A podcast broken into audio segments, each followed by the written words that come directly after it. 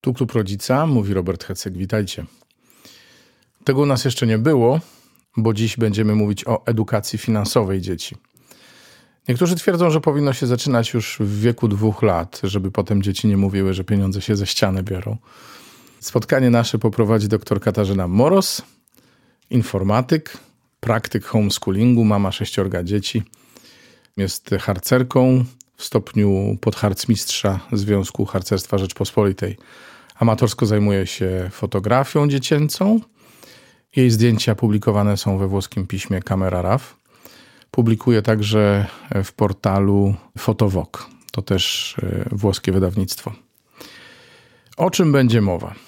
O pieniądzach u dzieci w różnym wieku, będzie kieszonkowe, tak czy nie, na co wydawać pieniądze, między innymi zasada trzech skarbonek się pojawi, czy powinno się nagradzać dzieci finansowo, a jeśli tak, to ewentualnie za co? O motywacjach ekonomicznych u dzieci, gotówka i płatności kartą, biznes dziecięcy, to bardzo ciekawe i może dla niektórych kontrowersyjne.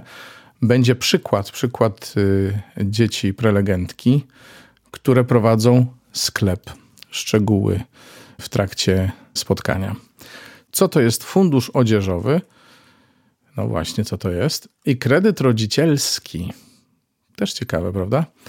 To wszystko usłyszycie dzisiaj, a jeśli jesteście zainteresowani innymi odcinkami Klubu Rodzica, to znajdziecie je razem z innymi również materiałami publikowanymi w podcaście Koinonii Jan Chrzciciel na stronie www.koinoniagb.pl łamane przez podcast. W opisie każdego odcinka znajdziecie link do słoika, do którego możecie wrzucić coś, żeby nas wesprzeć. Zachęcamy do słuchania, jak mówię, do wspierania, a także do dzielenia się tym podcastem z innymi. Tymczasem głos ma Katarzyna Moros. Nasz dzisiejszy temat to jest edukacja finansowa, ale edukacja finansowa dzieci nie da się rozdzielić od wychowania. Także to się jakby będzie tutaj przeplatało, bo wychowanie, jakby edukacja finansowa wpływa na wychowanie, a wychowanie wpływa na edukację finansową. W tej kwestii myślę, że dużo więcej się przykładał mój mąż tak naprawdę do tej edukacji finansowej, przynajmniej początkowo, ale z racji tego, że on dużo więcej pracuje, a ja dużo więcej jestem z dziećmi, no to jakby on, ma, on, on czytał, on miał pomysły, a ja musiałam realizować i tak nabyłam e, praktyki, no też oczywiście wiadomo, w międzyczasie się dokształcałam. Tak naprawdę w edukacji finansowej dzieci nie ma jednej dobrej drogi. Do jednych dzieci są inne metody, do innych inne, tak jak we wszystkim e, i, i też jakby nie ma jednej drogi dla wszystkich rodzin, każdy ma swoje doświadczenia i swoje możliwości, swoje potrzeby i to nie ma tak, nie ma jakby, myślę, że nikt, kto pisze na poważnie o edukacji finansowej, też takich w literaturze, nikt nie mówi, że tylko ten sposób jest dobry. Jeżeli myślimy teraz o edukacji finansowej, czyli o tym wychowaniu tego człowieka, to co chcemy mieć na uwadze? Przede wszystkim, tak sobie chcemy wyobrazić takiego człowieka już dorosłego, jak te, to nasze dziecko po, po tym naszym wychowaniu, kim ma być. Czyli na pewno chcielibyśmy, żeby byli świadomymi konsumentami, żeby potrafili rozróżnić to, co jest dla nich potrzebne od zachcianek, żeby umieli jakby wiedzieli, czy rzeczywiście na pewne rzeczy warto sobie pozwolić, na inne niekoniecznie. E, myślę, że ważne jest tutaj też krytyczne podejście do tego, co się dzieje w świecie i do tego, co świat nam wmawia, że potrzebujemy i chcemy, bo to niekoniecznie e, jest to, co rzeczywiście chcemy, ale, ale bardzo często te reklamy na nas wpływają i fajnie by było, żeby dzieci umiały to, czy nasi, nasze dorosłe już dzieci szczególnie, żeby umiały to oddzielać. Jeżeli mówimy tutaj o świadomości takiej konsumenckiej, e, to wiadomo, że w życiu nieodłączną częścią życia jest przynajmniej, może nie, nie jest tak, że każdy musi, ale jakieś kredyty, pożyczki e, zdarza się, że bierzemy. Trzeba też mieć świadomość, czy warto je brać, dlaczego je brać i żeby rozumieli jakby z czym to się je. Jak już ma świadomie wydawać te pieniądze, to musi też te pieniądze skądś brać.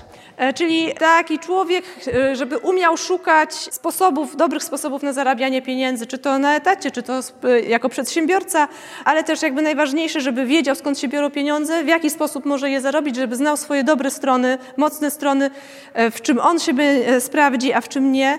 Ważne też, żeby dziecko znało wartość pieniądza, jak najwcześniej ją poznało i czuło, że to nie jest tak, że można wydawać w nieskończoność. Wydaje mi się, że warto generalnie żeby miały, mieli jednak taką podstawę, postawę bardziej przedsiębiorcy. Nawet jeżeli mają taką, taki rodzaj pracy, że raczej będą pracować na etacie, to żeby czuli, że oni jakby sprzedają coś komuś i żeby byli świadomi swoich praw, a nie dawali się wtłoczyć w takie coś, że ty musisz tu zrobić tutaj e, pokornie wszystko, taki korpoludek, który tam na wszystko się zgadza.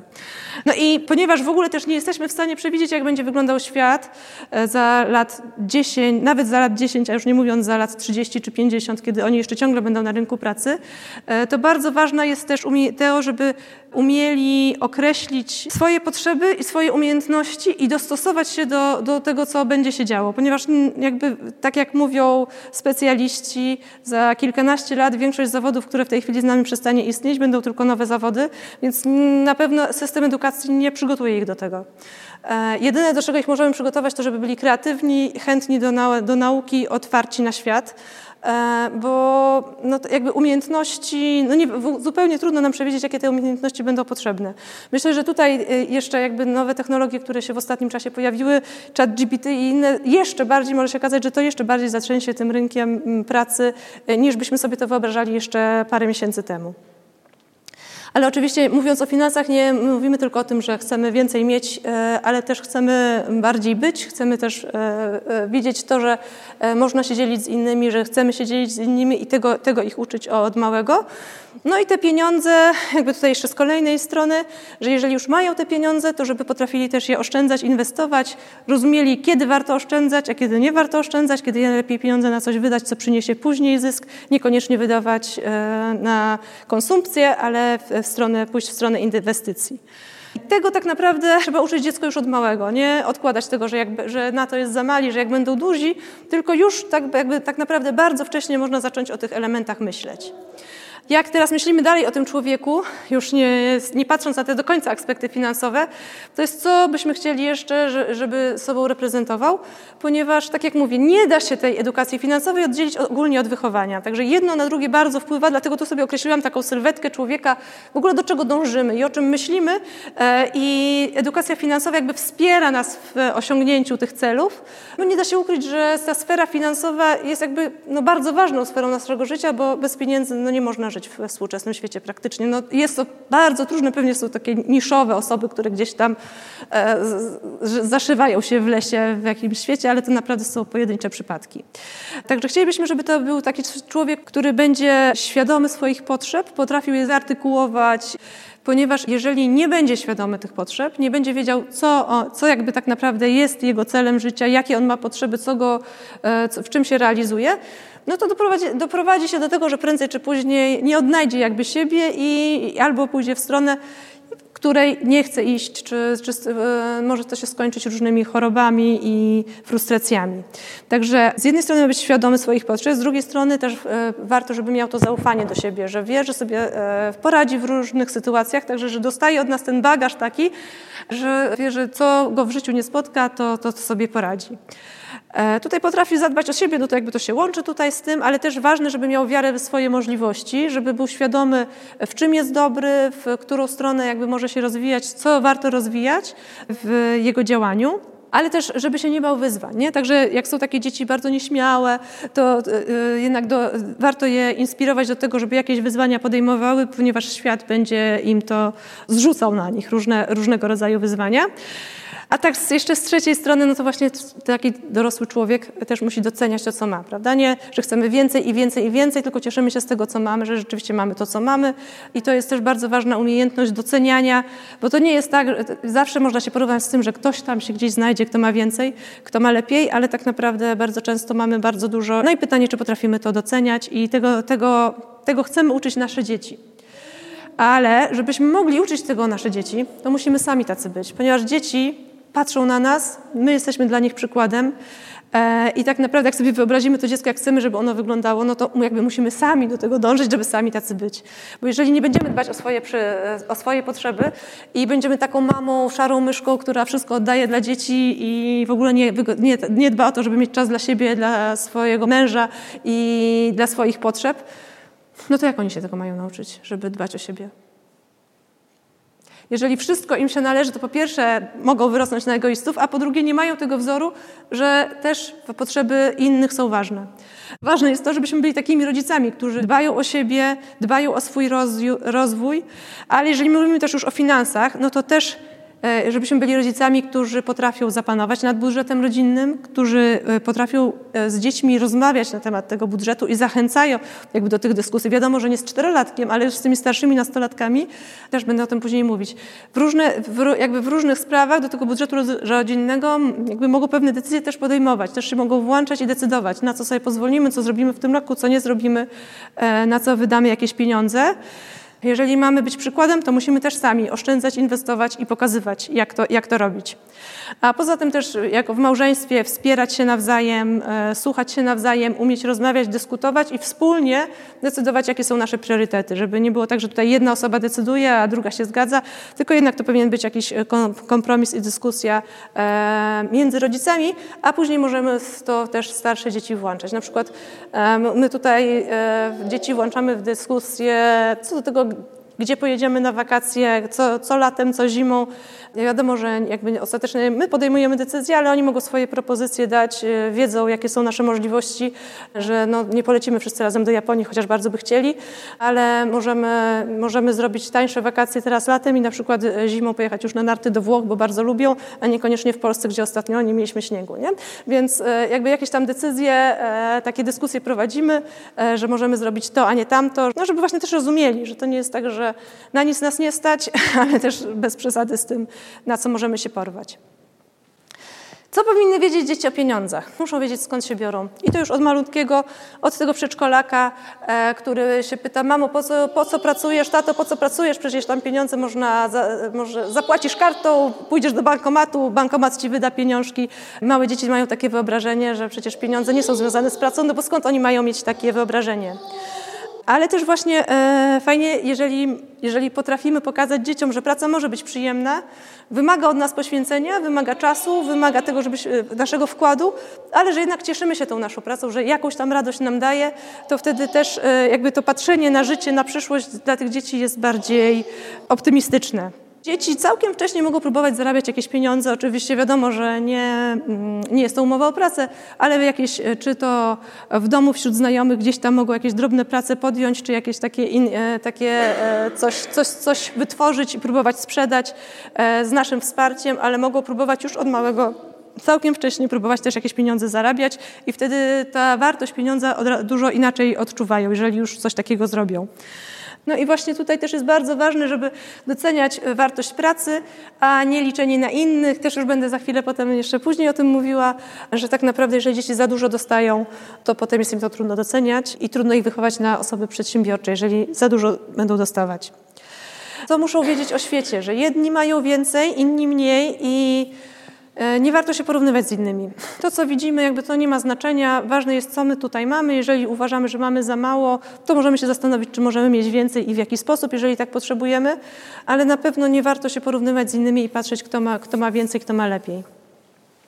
Wiemy też, i to jakby też chcemy przekazywać dzieciom, że pieniądze szczęścia nie dają, ale bez nich żyje się bardzo trudno i tak naprawdę no, każda rodzina e, tych finansów potrzebuje i ktoś pracować musi. Oczywiście wiadomo, można ograniczyć, można pracować mało, nie jeździć na wakacje, ale no, na przykład my bardzo lubimy podróżować, więc dla nas by to było bardzo trudne, gdybyśmy mieli nie jeździć na wakacje. Można mniej mieć przyjemności, można ograniczyć różne rzeczy. Rzeczywiście są takie momenty, że no, chcemy być więcej w domu, coś ograniczamy, z czegoś rezygnujemy, ale jednak pieniądze dają nam możliwości na na realizację różnych pasji i jakby bardzo wiele pasji trudno zrealizować bez wkładu finansowego. Mm, także pieniądze, jak już mamy, to oprócz tego, że możemy je zarabiać, to że możemy je też mnożyć. I to też jest bardzo ważna nauka dla dzieci, że nie zawsze warto te pieniądze trzymać w skarpecie, Czasem warto coś z nimi zrobić. No, w tej chwili trzymanie w banku też nie ma wielkiego sensu przy takiej inflacji. Także mm, to jest kwestia szukania, myślenia, w co można zainwestować, co zrobić z tymi pieniędzmi. Niekoniecznie też to są rzeczy takie bardzo materialne, bo czasami można inwestować w siebie czy w dzieci, prawda? Możemy inwestować w ich edukację, w jakieś kursy, czy, czy, czy my dorośli w siebie, czy dzieci.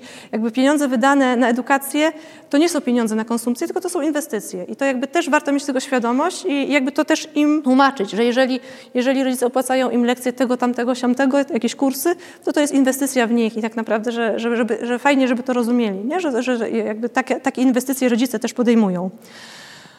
Warto zaszczepiać w dzieciach wiarę w to, że jeżeli czegoś pragną, to warto jakby mogą szukać i są w stanie znaleźć sposób, żeby to zrealizować żeby nie, nie szukać tego, co ich e, ogranicza, tylko e, szukać sposobów, żeby realizować, żeby na starcie nie byli tacy ograniczeni. E, no ale oczywiście też, co z drugiej strony chcemy im pokazywać, że pieniądze nie są wszystkim i nie tylko pieniądze mają wartość, ale to, co zrobimy wspólnie, czas poświęcony innym ludziom też ma swoją wartość i czasami nawet większą niż przekazane pieniądze. E, no właśnie, także tutaj na przykład właśnie my uczymy dzieci tego, że czas e, przekazany innym jest ważny. Właśnie staramy się zawsze, żeby e, przynajmniej część prezentów na święta była ręcznie robiona my między sobą dla naszych znajomych. Tutaj na tym ostatnim zdjęciu to są na przykład czekoladki, które moje dzieci w tym roku na święta dla znajomych i rodziny robiły. Rzeczywiście oni to robili tutaj na tym przedostatnim zdjęciu, widać to robili sami zgotować co prawda czekolady, ale tam wkład wymyślali, później opisywali i rzeczywiście takie bombonierki zrobili. Oprócz tych prezentów, no to też, też jakby uczymy, że no chcemy razem spędzać czas, szukamy takich możliwości, żeby spędzić czas z każdym dzieckiem osobno. Gdzieś tam, no nie mówię, że w każdym miesiącu to się uda, ale chociaż e, od czasu do czasu tu zabrać albo jeden rodzic, albo dwójka rodziców, jedno dziecko w, różny, w różnych konfiguracjach, e, czy chociaż na, na takie krótkie wyjście na godzinkę, czy od czasu do czasu jakiś wyjazd taki weekendowy z jednym dzieckiem, chociaż raz na kilka lat, że też takie e, czas, czas po prostu poświęcony jest ważny. No a teraz jeśli chodzi o oszczędzanie, bo to chyba jest taka kwestia finansowa, którą możemy już najwcześniej w dzieciach e, budować, chociaż inne też, ale oszczędzanie to jest coś, co można już od małego z dziećmi prowadzić. Tak naprawdę już taki mały przedszkolak może e, e, wiedzieć, że oszczędzanie to jest nie tylko oszczędzanie pieniędzy, ale też oszczędzamy wszelkiego rodzaju zasoby, które mamy, czyli oszczędzamy wodę, nie lejemy jej, nie marnujemy. Wiadomo, że dzieci bardzo lubią chlapać i czasami można im na to pozwolić, ale codziennie lanie hektolitrów wody to nie jest tym, co byśmy chcieli. Gaszenie po, po sobie świateł to też, też tak? Zamykanie, jak wietrzymy okna, no to skręcamy kaloryfer. Takie proste rzeczy, ale tego wszystkiego musimy dzieci uczyć, pokazywać im, że to, co oszczędzamy, możemy też jeszcze tutaj wchodzić w ekologię, ale samy też, też aspekt finansowy, że to wszystko przekłada się na pieniądze. Zmarnowana woda, zmarnowane ciepło, to są nasze zmarnowane pieniądze, które moglibyśmy wydać na coś innego. Tak samo tutaj właśnie mam zdjęcie nie, jakby nie bez powodu z jedzeniem, e, ponieważ jakby mnie bardzo boli marnowanie jedzenia w ogóle. Bardzo się staram tego nie robić w moim domu i również dzieciom tłumaczę, jak już coś wziąłeś, to musisz to zjeść, żeby tego nie zmarnować, szukać innego sposobu. W każdym razie nie chcemy wyrzucać jedzenia, nie chcemy go marnować z różnych względów, ale też z finansowych. Ale nie, oczywiście nie tylko. Benzyna to też wiadomo, czasami można oszczędzić chodząc pieszo czy podjeżdżając rowerem. No to są wszystko drobne rzeczy, ale to jakby warto dzieciom tłumaczyć. No, jak już jedziemy rowerem na zajęcia zamiast jechać samochodem, zobacz, oszczędzamy benzynę, tak? Nie tylko to jest dla naszego zdrowia, ale też oszczędzamy. No i oszczędzanie czasu to może nie jest takie oczywiste, ale też czasami na przykład dzieci mają taką tendencję do wydłużania wszystkiego, marudzenia, jeżdżenia. E, też przy edukacji domowej to się bardzo, bardzo tutaj mnie irytuje marnowanie czasu przez moje dzieci, bo jakby z jednej strony mają możliwość że nie chodzą do szkoły i nie marnują tego czasu w szkole, no więc go marnują w domu, gubiąc wszystko, szukając po raz setny ołówka, marudząc, kłócąc się i tak dalej. Nie? Także życie e, nie wszystko jest kolorowe e, i to marnowanie czasu to te, też, też jakby pokazywać im, że ile fajnych rzeczy, ile różnych rzeczy mogliby zrobić, ile ja bym mogła zrobić, gdybym nie musiała pewnych rzeczy z nimi e, przerabiać. I tego oszczędzania pieniędzy też możemy uczyć dzieci już bardzo wcześnie, e, takiego przedszkolaka właśnie na przykład na zakupach. Można mm, właśnie pokazywać, jak chcę coś kupić, co nam nie odpowiada, to nie mówić tylko, że nie, nie kupimy tego. Bardzo często zdarza się, że rodzice mówią po prostu, nie mamy pieniędzy. No to nie jest prawda, bo rodzic sobie jakieś tam pieniądze ma i tą rzecz konkretną najprawdopodobniej byłby w stanie kupić, jakieś tam drogą czekoladkę, tylko po prostu nie chce wydać tych pieniędzy na to. I, i to jest jakby taki je, jeden, też właśnie zaczytałam, jeden z bardzo ważnych błędów, których warto unikać. Nie mówić dziecku po prostu, nie mam pieniędzy, tylko tłumaczyć, nie chcę wydać pieniędzy na to, bo, bo nie warto. E, żeby nie uczyć tego dziecka od małego, że my nie mamy pieniędzy. I teraz jak jakby w sklepie, takie są bardzo też fajne przykłady, że właśnie może dziecko oprócz tego, że właśnie tutaj jakby tak tłumaczymy, to też może pomagać w zakupach nieraz. Czyli na początek to jest, no tutaj weźmy mleko, tak, no zobacz, to mleko jest tańsze, to jest droższe, to już wiadomo, że to już nie, nie ten najmłodszy przedszkolak, ale taki ciut starsze dziecko. E, jeżeli dziecko już jest takie w wieku wczesnoszkolnym, to myślę, że to jest ten etap, że możemy zrobić listę zakupów i razem kupować tylko to, co mamy na liście. Jeszcze, jeszcze tutaj sobie przy okazji ćwiczy pisanie w konkretny sposób, że spisuje te rzeczy, które mamy kupić. No i też jakby jak już kupujemy konkretnie mleko, mleko ser czy coś, no to też możemy porównać ceny, niekoniecznie zawsze kupować, bo to zawsze kupujemy, tylko pokazać, wytłumaczyć, że to kupujemy, bo to jest tańsze, a tego najtańszego nie kupujemy, bo nam skład nie odpowiada i, i w ten sposób jakby od razu uczyć ich tych sensownych zakupów. Oczywiście warto pokazywać dzieciom czasami, że nie wszystko musimy kupować nowe, że rzeczy kupione e, z drugiej ręki używane nie są złem e, i też, też można tutaj tłumaczyć ten aspekt e, ekologiczny. Nie trzeba, ale to też no, jakiś, wiadomo, zawsze, zawsze wykorzystanie kolejnych rzeczy, danie im kolejnej szansy jest dobre, a, a my coś oszczędzamy. Ktoś, jeżeli będziemy sprzedawać, ja na przykład osobiście tego nie umiem robić. Ja już szybciej tam gdzieś wydaję te rzeczy niż sprzedaję, ale, ale też właśnie tutaj uczę, staram się uczyć moje dzieci, możecie jakiś już rower zużyjecie, to można go sprzedać i kupić sobie kolejny. Można czasem coś gdzieś puścić w ruch, e, co nigdy nie zawsze jest łatwe, ale tak naprawdę w tej chwili jest to dużo łatwiej zrobić niż było kiedyś. E, na przykład na takich lokalnych grupach te ogłoszenia to rzeczywiście się fajnie sprawdza, nie że tam żadne oliksy, tylko gdzieś tam na lokalnych grupach u nas to rzeczywiście takie rzeczy dla dzieci, jakieś ubrania, rowerki, takie rzeczy to tam krążą i, i można czasem kupić w bardzo dobrej cenie, a czasem można też całkiem przyzwoicie sprzedać. Z małymi dziećmi sprawdza się czasami unikanie pokus, czyli na przykład nie jedziemy na wakacje do kurortu, gdzie jest nie wiadomo e, milion wszystkich atrakcji i, i tylko co idziemy, to, to marudzenie, że chcemy to i tamto czy jakieś zakupy w, w, hipermarketach. Natomiast też uważam, że jednak pójście w tą drogę, żeby całkiem unikać tych pokus i nigdy nie brać dzieci do sklepu, że to też nie jest ta droga, ponieważ właśnie już tutaj, jak mówiłam, te aspekty, gdzie czegoś tam uczymy dzieci w sklepie, przy zakupach, przy okazji się tego uczą, jak nie będą chodzić z nami na zakupy, to się tego nie nauczą, a, a muszą się tego też, e, im wcześniej się tego nauczą, tym lepiej.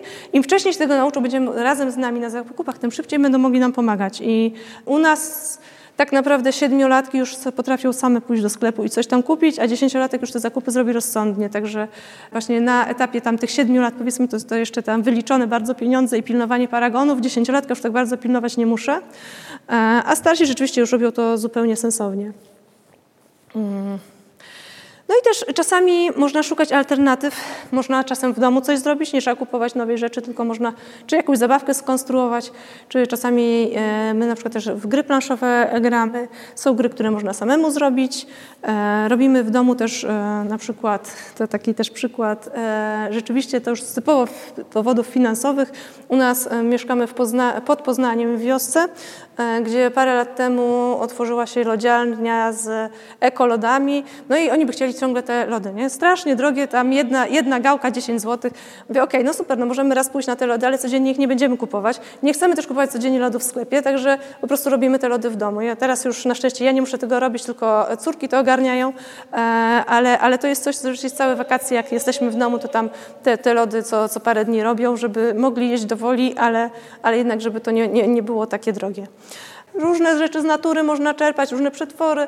E, no jakby każdy, wiadomo, nie wszystko każdemu pasuje. Ktoś będzie chciał więcej w ogródek zainwestować, ktoś inny w majsterkowanie, ktoś inny w jakieś jeszcze tam gotowanie i, e, i pieczenie chleba, czy robienie masła. Wszystko, jakby, wszystko, co zrobimy w domu jest zazwyczaj tańsze. Nie wszystko da się samemu zrobić, bo nie ma, doba nie jest e, z gumy. Także tutaj jakby trzeba, ale warto wybrać coś, co tam właśnie zrobimy razem. Pokażemy dzieciom też, że nie zawsze musimy to w sklepie kupować, wtedy jest taniej, wtedy jest fajnie e, i też możemy próbować różnych rzeczy. W zeszłym roku mój mąż zainwestował akurat w taką małą e, drukareczkę do naklejek i ona się sprawdza między innymi do oklejania słoików, że teraz to maluchy potrafią zrobić i, i oklejają te słoiki, e, ale też do jakby podpisywania różnych rzeczy i, i taki, taki mały bajer, a umila, umila ten czas jakiś tam powiedzmy taki, no co, co trzeba było zrobić, nikomu się nigdy nie chciało tych słoików na przykład podpisywać, nie?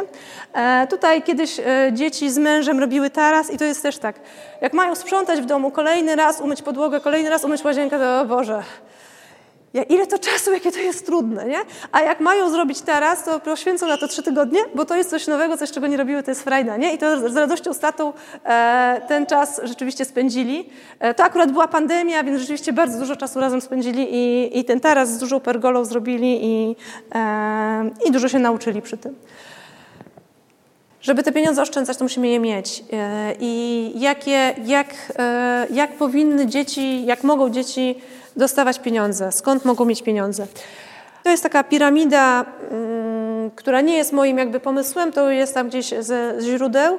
Te prezenty to powinien być czubek góry, nie? bo jeżeli dzieci za dużo dostają, to nic dobrego z, tym, e, z tego nie wynika.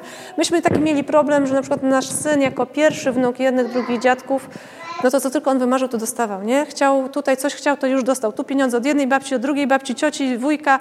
E, nie było tych innych dzieci w rodzinie, wszystko dostawał. I to bardzo go psuło, nie? Bo wszystko mu się należało. Później już było takie, że o, należy mi się, nie? I musieliśmy rzeczywiście nad tym popracować, żeby jednak zrozumiał, że, że czasem warto po prostu na coś poczekać. Że to, na co trochę dłużej poczekamy, te marzenia e, wcale nie są super, jakie się spełnia od tak od razu, tylko czasem na te trzeba się zastanowić.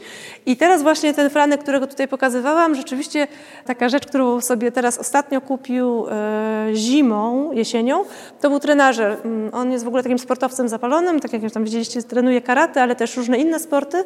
E, no i postanowił, że zimą no, u nas w okolicy jak, jakby jeździć na rowerze trudno, to że kupi sobie trenażer, taki tam ten wypasiony, że tam sobie do komputera podłącza, tam mu treningi ustala i tak dalej. To rzeczywiście było tam dwa tysiące, które sobie zarobił, zebrał.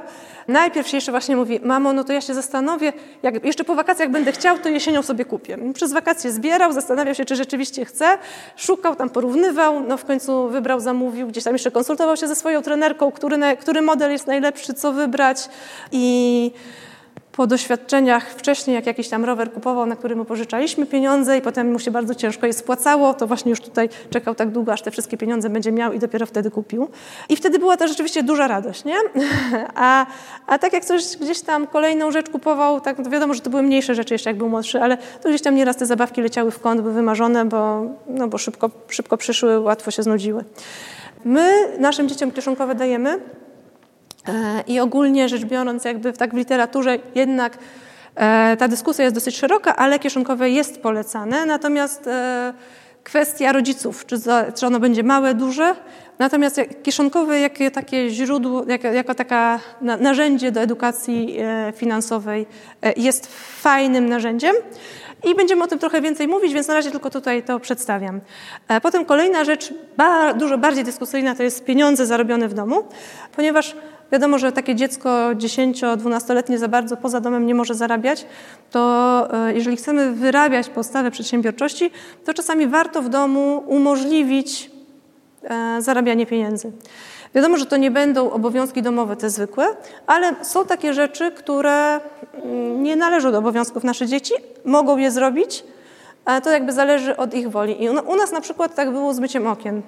Jak byli wszyscy mali, ja już nie dawałam rady, była pani, która te okna myła i w dom też sprzątała. Później jak oni dorośli, no to mówimy nie, już jesteście duzi, dzielimy się sprzątaniem domu, sprzątamy sami. No ale te okna gdzieś tam zostały, pani jeszcze przychodziła i potem mówię, słuchajcie, kolejny któryś tam raz, mówię, może pani przyjść, mogę wam zapłacić. Chcecie umyć te okna? No oczywiście chcieli. E, I, I, przez jakiś czas właśnie tak było, rzeczywiście bez żadnego problemu te okna myli, później się znudziło, potem raz drugi pani przyszła, potem stwierdzili, że jednak znowu chcą. No potem już wiadomo, jak już jest 17-latek, no to swoje okna umyje po prostu w ramach swojego obowiązku, natomiast jak jakieś tam więcej tych okien nadal, no to coś tam, mm, czasami teraz już nawet e, ostatnio sam z siebie umył i nawet i ta córka gdzieś tam widzieli przed świętami, że trzeba już nawet o te pieniądze nie prosili, więc to też nie jest tak, że to od razu popsuje dzieci, że za coś im w domu zapłacimy Natomiast to jest coś też, co wymaga. E, mój mąż na początku się z tym nie zgadzał, właśnie ja mówię, ale daj im tę możliwość, spróbujmy. I to się sprawdziło. U nas to się sprawdziło, wiem, że w wielu rodzinach się sprawdza, e, ale to też jest coś, co trzeba z dziećmi bardzo dobrze przedyskutować, wyjaśnić im zasady, że mogą to zrobić, nie muszą, ale na przykład jak się podejmą, no to to już jest wtedy w momencie obowiązek. Tak? Jeżeli oni powiedzą, my umyjemy te okna, nie umawiam się z panią, a potem tych okien nie myją, są brudne, jak przyjdą goście, to mnie to wkurza. Nie? E, I e, także jakby te wszystkie zasady, takie szczegóły, to wymaga dosyć przemyślenia od nas, ustalenia z nimi, żeby byli świadomi konsekwencji, co się stanie, jeżeli nie umyją na czas, e, jakie będą dla nich te konsekwencje, czy będą, czy nie będą, czy po prostu czekamy w nieskończoność, aż to zrobią. No raczej nie, nie? jak chcemy, żeby coś było zrobione, to nie chcemy, żeby to się działo w nieskończoność. No i e, bardzo dużą taką dydaktyczną wartość mają pieniądze zarobione poza domem. Prawo pozwala e, od, dzieciom od 16 lat zarabiać poza domem, e, natomiast oczywiście można to w nie do końca legalny sposób, ale, ale takie, takie pewne rzeczy, że ktoś, czy, czy właśnie na firmę rodziców, czy gdzieś u znajomych komuś skosić trawnik, komuś pomóc w opiece nad dziećmi, czy coś takiego, co nie jest gdzieś tam zgłoszone i tak dalej. Wiadomo, że to się jakby zawsze działo i myślę, że jeszcze przez wiele lat się będzie działo i módlmy się, żeby ta gotówka została i żeby to nie zostało ukrócone. E, no i teraz właśnie to pytanie, co z tym kieszonkowym? Czy je dawać, czy nie? E, kieszonkowe to są ogólnie rzecz biorąc, jako kieszonkowe rozumiemy pieniądze wydawane dzieciom jakby poniekąd za nic, niezależnie od tego, co oni w tym domu robią. Jakby minusem jest to, że dzieci mogą tych pieniędzy nie doceniać, bo dostają je po prostu, jakby naturalnie dostają. E, być może mogą je zmarnować, może tak być, że pieniądze, które dostają, e, spływają im co tydzień, co miesiąc, w zależności jak się umówimy, że je zmarnują. Niestety czasami trzeba też na to pozwolić, że jakieś pieniądze dzieci zmarnują, bo jak się nie nauczą na błędach teraz, to będą się uczyć na błędach, jak będą dorośli. Natomiast też nie jestem zwolenniczką tego, żeby puszczać ich na głęboką wodę od razu, dać kieszonkowy, puścić do sklepu i kupuj co chcesz, hulaj dusza. Mm, no bo to też się może źle skończyć. Też gdzieś tam mamy syna znajomych, który właśnie gdzieś tam w ich wsi rzeczywiście żadnych sklepów nie ma. Gdzieś tam raz, drugi się zdarzyło tak, że dostał pieniądze. Koło nas z kolei jest taki sklep papiernik, który naprawdę bardzo cieszy oczy. Sklep papierniczy z zabawkami, piękny, malutki sklepik, mnóstwo rzeczy. Pani bardzo dba o to, żeby to było, no ale ceny są z kosmosu, nie? I on zaraz te swoje pieniądze tam wydawał. Ja mówię, no może, Ignacy, może nie. Nie, nie, moje pieniądze dostałem, wydaję, nie? No, jakby rodzice stwierdzili, moje dzieci aż, mamo, ja coś, ale dlaczego ciocia tak pozwala? Ja mówię, no, chcę, żeby się nauczył na, na swoich błędach. Także to też jest, e, no właśnie, na co, na co dzieciom pozwolimy, na co nie pozwolimy. Jeżeli chodzą z nami na te zakupy często, są razem i pewne rzeczy im tłumaczymy, też te pierwsze pieniądze wydają razem z nami, to tych błędów będzie mniej. No, ale jeszcze a propos kieszonkowego, no to y, właśnie one uczą tego gospodarowania pieniędzmi. To są te pierwsze pieniądze, no jeszcze mają z, oczywiście jakieś tam czasami z prezentów, ale to są takie pierwsze pieniądze, które na stałe dzieci dostają. One też ułatwiają czasami rodzicom życie. Na przykład, jeżeli w sklepie dziecko coś bardzo chce i mówi, mamo, kup mi, mamo, kup mi, bardzo często, to też jakby w Poznaniu, jak rozmawiałam z rodzicami, to jakby bardzo dużo osób przyznało, że jak powie się dziecku, to kup za swoje, a to nie. To tego tak bardzo nie potrzebuje, nie? Zostawimy. I to rzeczywiście u bardzo wielu dzieci działa. Nie zawsze, zdarza się, że to nie jest lekarstwo na zawsze i dla wszystkich, ale jednak u większości dzieci to działa. Także to, to kieszonkowe E, można, kiedy dzieciom można dawać, no to też jest sprawa bardzo indywidualna, trzeba poczuć. Starsze przedszkolaki, jeżeli już potrafią liczyć do pięciu, to mogą te pięć złotych dostać od czasu do czasu i tam czy na tydzień, czy, e, czy na miesiąc. Nawet to nie muszą być w ogóle bardzo duże pieniądze, to mogą być małe pieniądze, ale żeby coś sobie mogli od czasu do czasu kupić. I może też tak być, że my też e, nie jest tak, że mogą te pieniądze wydać na wszystko. U nas na przykład była taka zasada, że kieszonkowego na słodyczy nie wydają, przynajmniej te młodsze dzieci. Wiadomo, że jak już w zeszłym roku Franek był w szkole i E, w liceum i gdzieś miał ochotę na jakiegoś batonika, no to nie miałam do niego pretensji, że sobie tam raz kiedyś kupił. Natomiast on jako sportowiec dba o zdrowie, więc tutaj już nie ma takiego zagrożenia. Natomiast bezwzględnie przedszkolaki na słodycze pieniędzy swoich wydawać nie mogły. I to jakby też taka zasada nasza domowa kieszonkowego, że nie, jakby to są wasze pieniądze, ale dbamy o wasze zdrowie i nie pozwalamy wam tych pieniędzy na słodycze wydawać. Zdarza się, że na przykład w przypadku jak gdzieś wyjeżdżamy, idziemy do sklepu, każdy dostaje tam, określamy budżet, za ile tam sobie, za parę złotych mogą sobie wybrać słodycze, że nie patrzymy na żadne składy, nic, po prostu na wakacje, hulaj dusza, wybierzcie co chcecie. E, ale na co dzień kieszonkowego na słodycze nie wydajemy, bo, bo chcemy, żebyście byli zdrowi. Czy też taka dosyć szeroka dyskusja, e, czy można uzależniać kieszonkowe od wykonywania obowiązków? No, nie jest to dobry pomysł, ponieważ kieszonkowe ma być narzędziem dydaktycznym. I teraz, jeżeli dziecko e, nie lubi wykonywania obowiązków, to mogłoby się zdarzyć, że po prostu nie dostaje go nigdy, bo ciągle się uchyla tam coś, a najwyżej nie dostanę tych pieniędzy. Nie, różne dzieci są, e, różne mają potrzeby i chcemy e, najczęściej to dawać, żeby po prostu, żeby oni się czegoś uczyli i to, to jest ich, ich nauka i zarządzanie tymi pieniędzmi to jest jakby też ich obowiązek, żeby zarządzać tymi pieniędzmi, które mają, czy oni będą to sobie tam dusić i zbierać, czy będą wydawać, to już jest kwestia zależna od dziecka. Natomiast nie jest to wypłata za pracę. To jest po prostu kieszonkowe. Nie chcemy jakby łączyć pieniędzy z tymi zwyczajnymi obowiązkami domowymi, bo to raczej jakby chyba wydaje mi się, że, że tutaj jest, raczej to jest powszechna taka zgoda, że na podstawowe obowiązki domowe no dziecko nie powinno mieć płacone, no bo też nam nikt nie płaci, nie? Za to, że, że zrobimy im śniadanie czy wypierzemy ubrania. Także też to, to by nawet było tak jakby niewychowawcze jednak. No i teraz to już co mówiłam, kieszonkowe nie musi być na wszystko, ale oczywiście dostając to kieszonkowe, te zasady powinniśmy z dzieckiem omówić. No jak się nie omówimy wcześniej, zobaczymy jakieś błędy, no to wiadomo, że też zasady można zmieniać. Tak jak e, w edukacji domowej jakby co roku inaczej funkcjonuje nasza rodzina, tak samo kieszonkowe co roku może inaczej funkcjonować. Dzieci rosną, dzieci się zmieniają, są różne potrzeby i też można te zasady zmieniać. Później to kieszonkowe może być większe, ale na przykład też dzieci mają więcej rzeczy, które muszą jakby objąć tym swoim kieszonkowym, że nie tylko na swoje zachcianki, ale też na jakieś potrzeby. E, to jeszcze też do tego dojdziemy. Tutaj to już co troszeczkę mówiłam, jakieś na, na wakacje, zawsze u nas, my, my robimy tak, że przed wyjazdem idziemy do sklepu i dzieci sobie wybierają właśnie coś słodkiego za jakąś określoną kwotę. Z kolei na same wakacje też dostają jakiś budżet, który mogą wydać na pamiątki i bezwzględnie żadnych innych pamiątek poza tym budżetem nie dostają. Każdy wydaje co chce. Jak nie chce i nie będzie miał pamiątek, no to ma jakieś dodatkowe pieniądze, też się tak zda zdarzało. E, natomiast... E, no my, my na przykład to jakby, jakby my generalnie te pieniądze, które dajemy, to są zazwyczaj na jakieś pamiątki, które by chcieli, ewentualnie jakieś atrakcje. Na przykład lody, lody zazwyczaj kupujemy rodzinnie od czasu do czasu i, i na to tych pieniędzy też nie, nie muszą wydawać.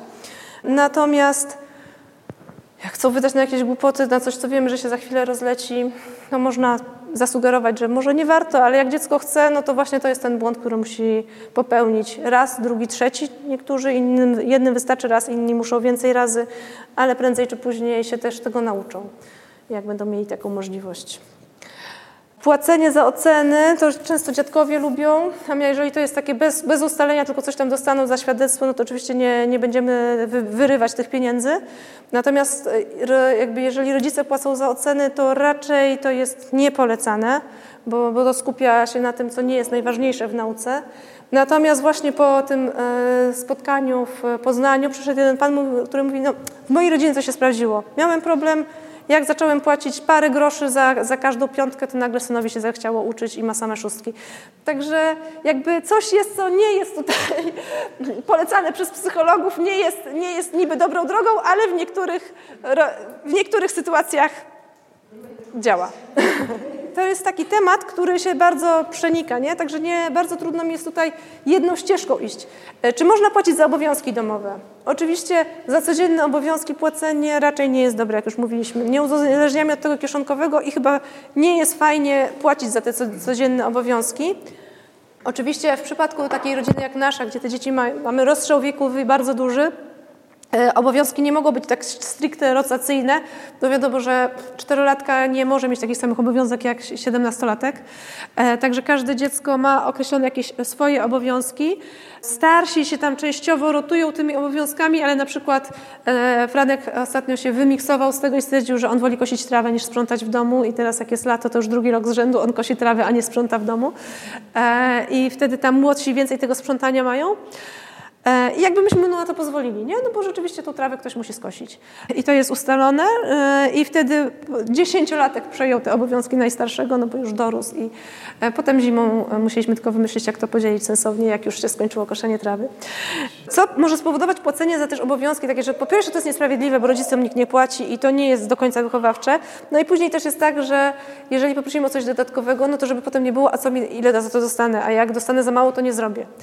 Żeby uniknąć takich sytuacji, jakby podstawowe dla domu robimy wspólnie, wszyscy razem, to jest nasz dom i też chcemy uczyć dzieci tej wspólnoty. Nie tylko, że my tutaj zarabiamy, pracujemy, ale jesteśmy, jesteśmy rodziną, jesteśmy wspólnotą i każdy dokłada tu swoją cegiełkę do tego, żeby nam się dobrze żyło. Ale właśnie, tak jak mówiłam, zdarza się ekstra obowiązki. Na przykład to koszenie trawy kiedyś było takim ekstra obowiązkiem, za które on dostawał pieniądze, nie? Ale potem stwierdził, że on woli to robić zamiast... I to tak naturalnie jakby ewoluuje, że za te obowiązki, które w pewnym momencie płacimy dzieciom, one później już część przejmą, część zrezygnują, część to się jakoś porozkłada i one już nie musimy im za to płacić. Na przykład e, czasami też można w jakiś jeszcze inny sposób to obejść.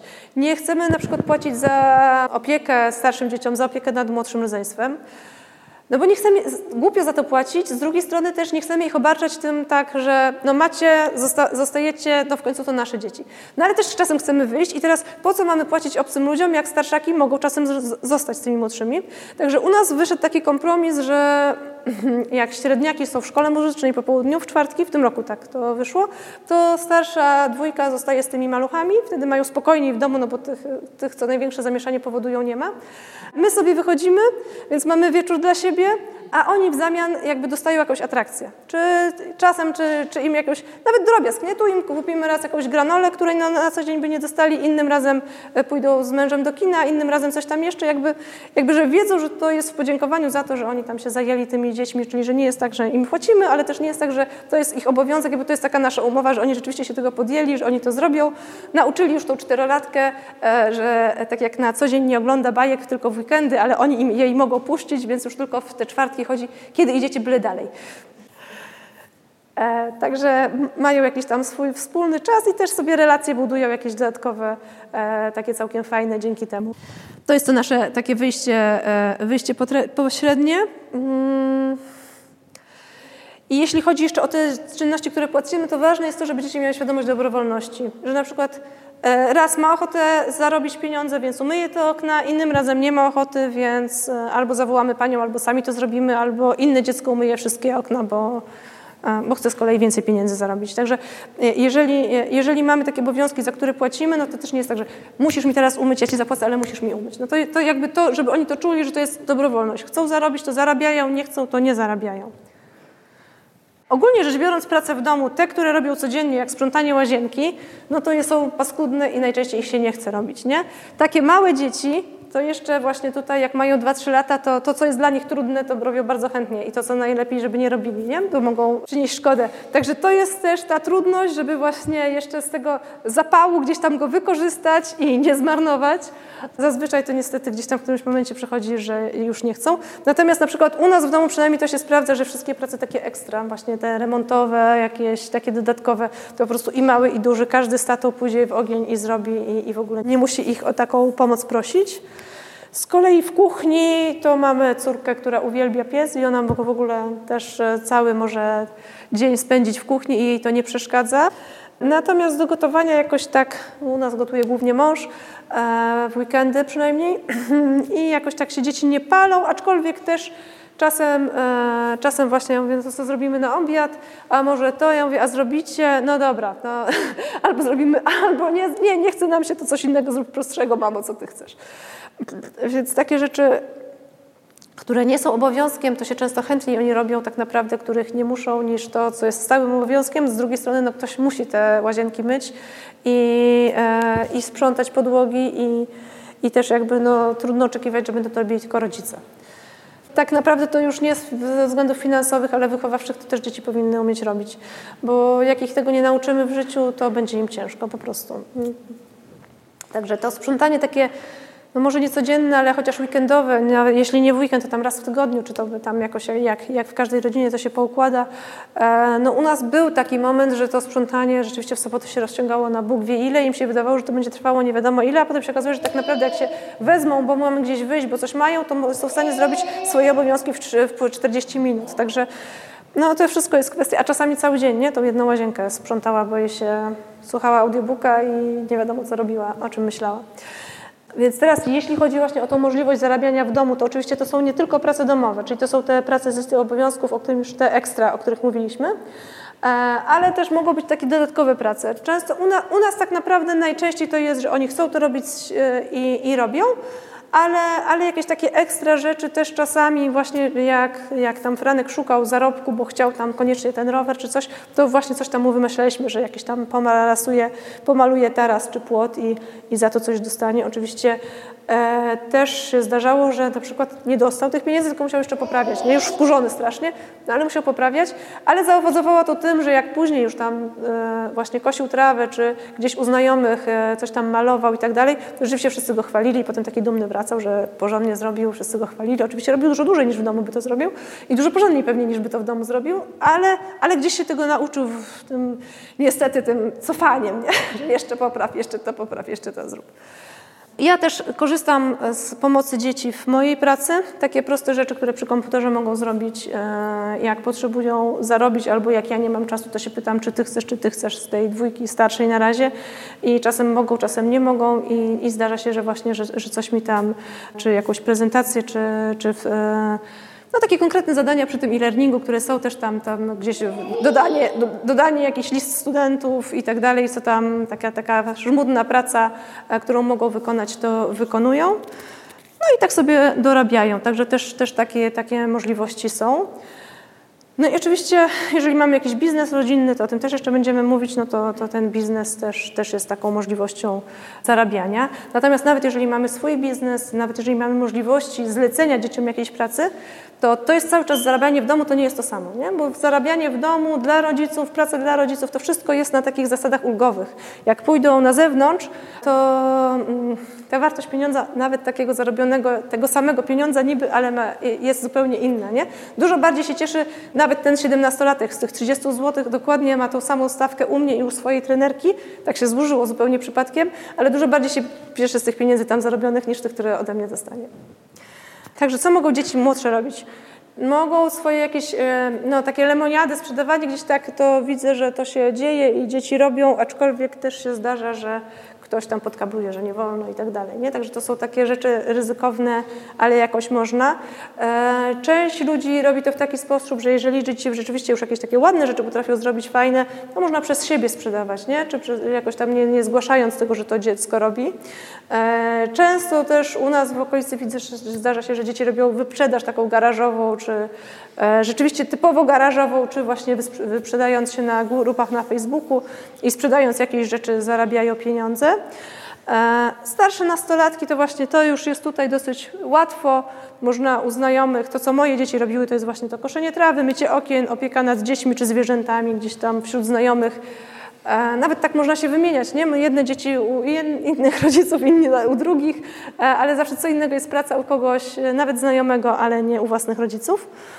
No a 16-latki mogą już pracować oficjalnie na zewnątrz, mogą rozpoczynać swoje biznesy, chociaż tak naprawdę jak się wejdzie w temat biznesu wśród młodzieży, to młodsze dzieci też prowadzą biznesy. I mimo, że nie jest to tak do końca prawnie uregulowane, to są 12-14-latki, które miały jakiś swój pomysł i prowadzą swoje całkiem duże biznesy e, i to się toczy. Także tutaj własny biznes można tak naprawdę zacząć już wcześniej, tylko pytanie, jakie to wsparcie to dziecko dostanie i jak to będzie się działo. My jako taki projekt edukacyjny, projekt właśnie finansowy E, stworzyliśmy sklep e, z grami planszowymi.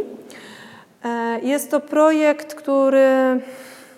Znaczy, właśnie, myśmy na początku mówili, że to jest po prostu biznes dzieci. Dzieci pracują, tak ogłaszaliśmy, bardzo szybko dostaliśmy feedback, nie wolno, dzieci nie mogą pracować.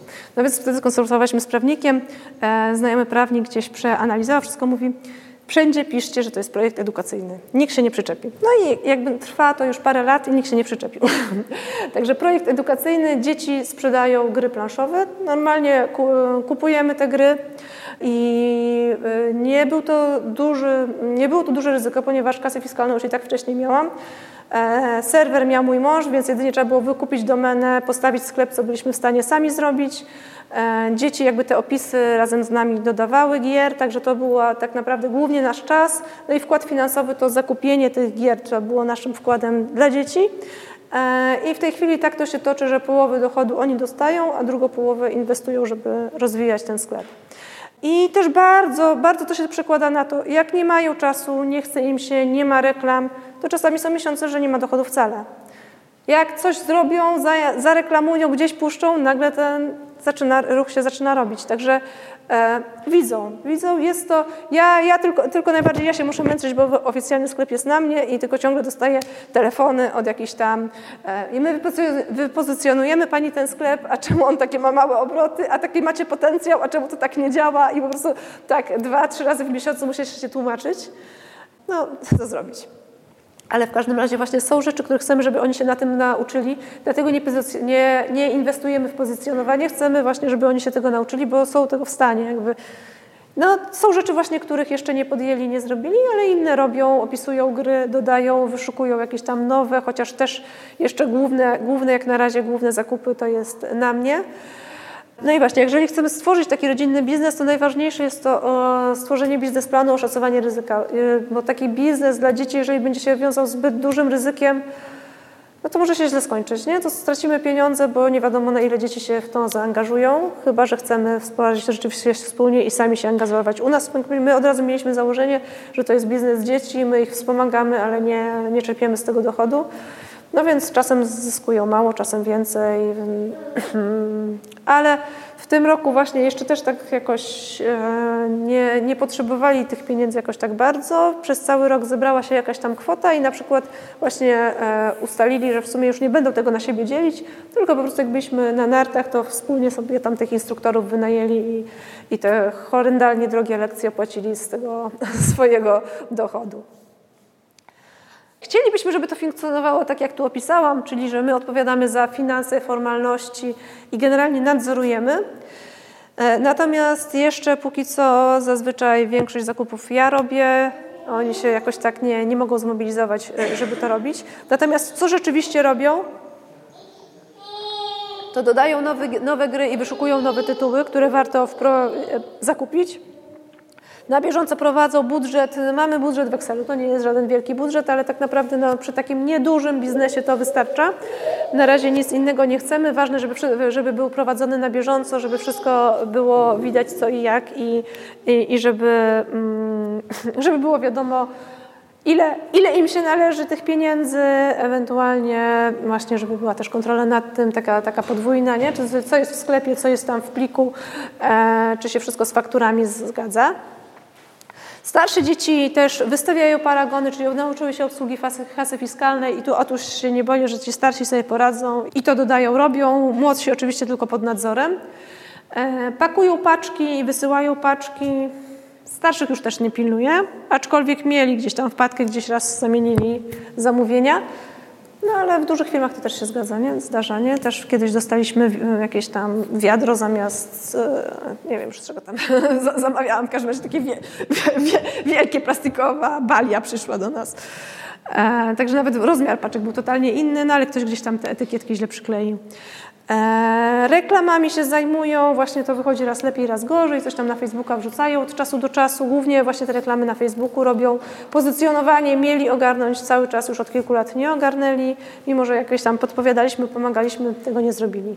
Młodsi e, po, ci właśnie ci, którzy nie muszą sami tego robić, tylko pomagają, to bardzo lubią tą pomoc w pakowaniu paczek, a jeszcze bardziej rozpakowywanie układanie na półkach, jak przyjdą nowe gry, to w ogóle już jest ulubione ulubione zajęcie. Szykowanie paczek do odbioru osobistego, e, tam właśnie w te torebki to już dużo łatwiej spakować, więc e, tam czasami nawet tych paragonów też, no to już im pomożemy zrobić, ale sami tam uszykują i bardzo dobrzy są w marketingu szeptanym, tam wśród znajomych gry polecają i rzeczywiście to, to tym małym świetnie wychodzi i i też częściowo jest tak, że czasami ten sklep się toczy tylko z tego, co ci znajomi kupią, nie? No ale, ale też znajomi mają taki plus, że ten, mamy magazyn w domu, więc też nie mamy, nie mamy kosztów, ale w każdej chwili mogą do nas przyjść i właśnie jak ktoś tam zapomni jakiegoś prezentu na urodziny czy coś, to zawsze u nas się znajdzie. Mm, także mm, no. Natomiast sklepy internetowe właśnie się wiążą z małym ryzykiem, ale też nie są łatwym biznesem, ponieważ e, mamy gigantów, którzy e, na przykład jeśli chodzi tutaj, czy, czy to jest w rynku książek, czy gier, e, te wszystkie wielkie, tanie książki i takie inne, oni mają ceny niższe niż hurtownie, nie?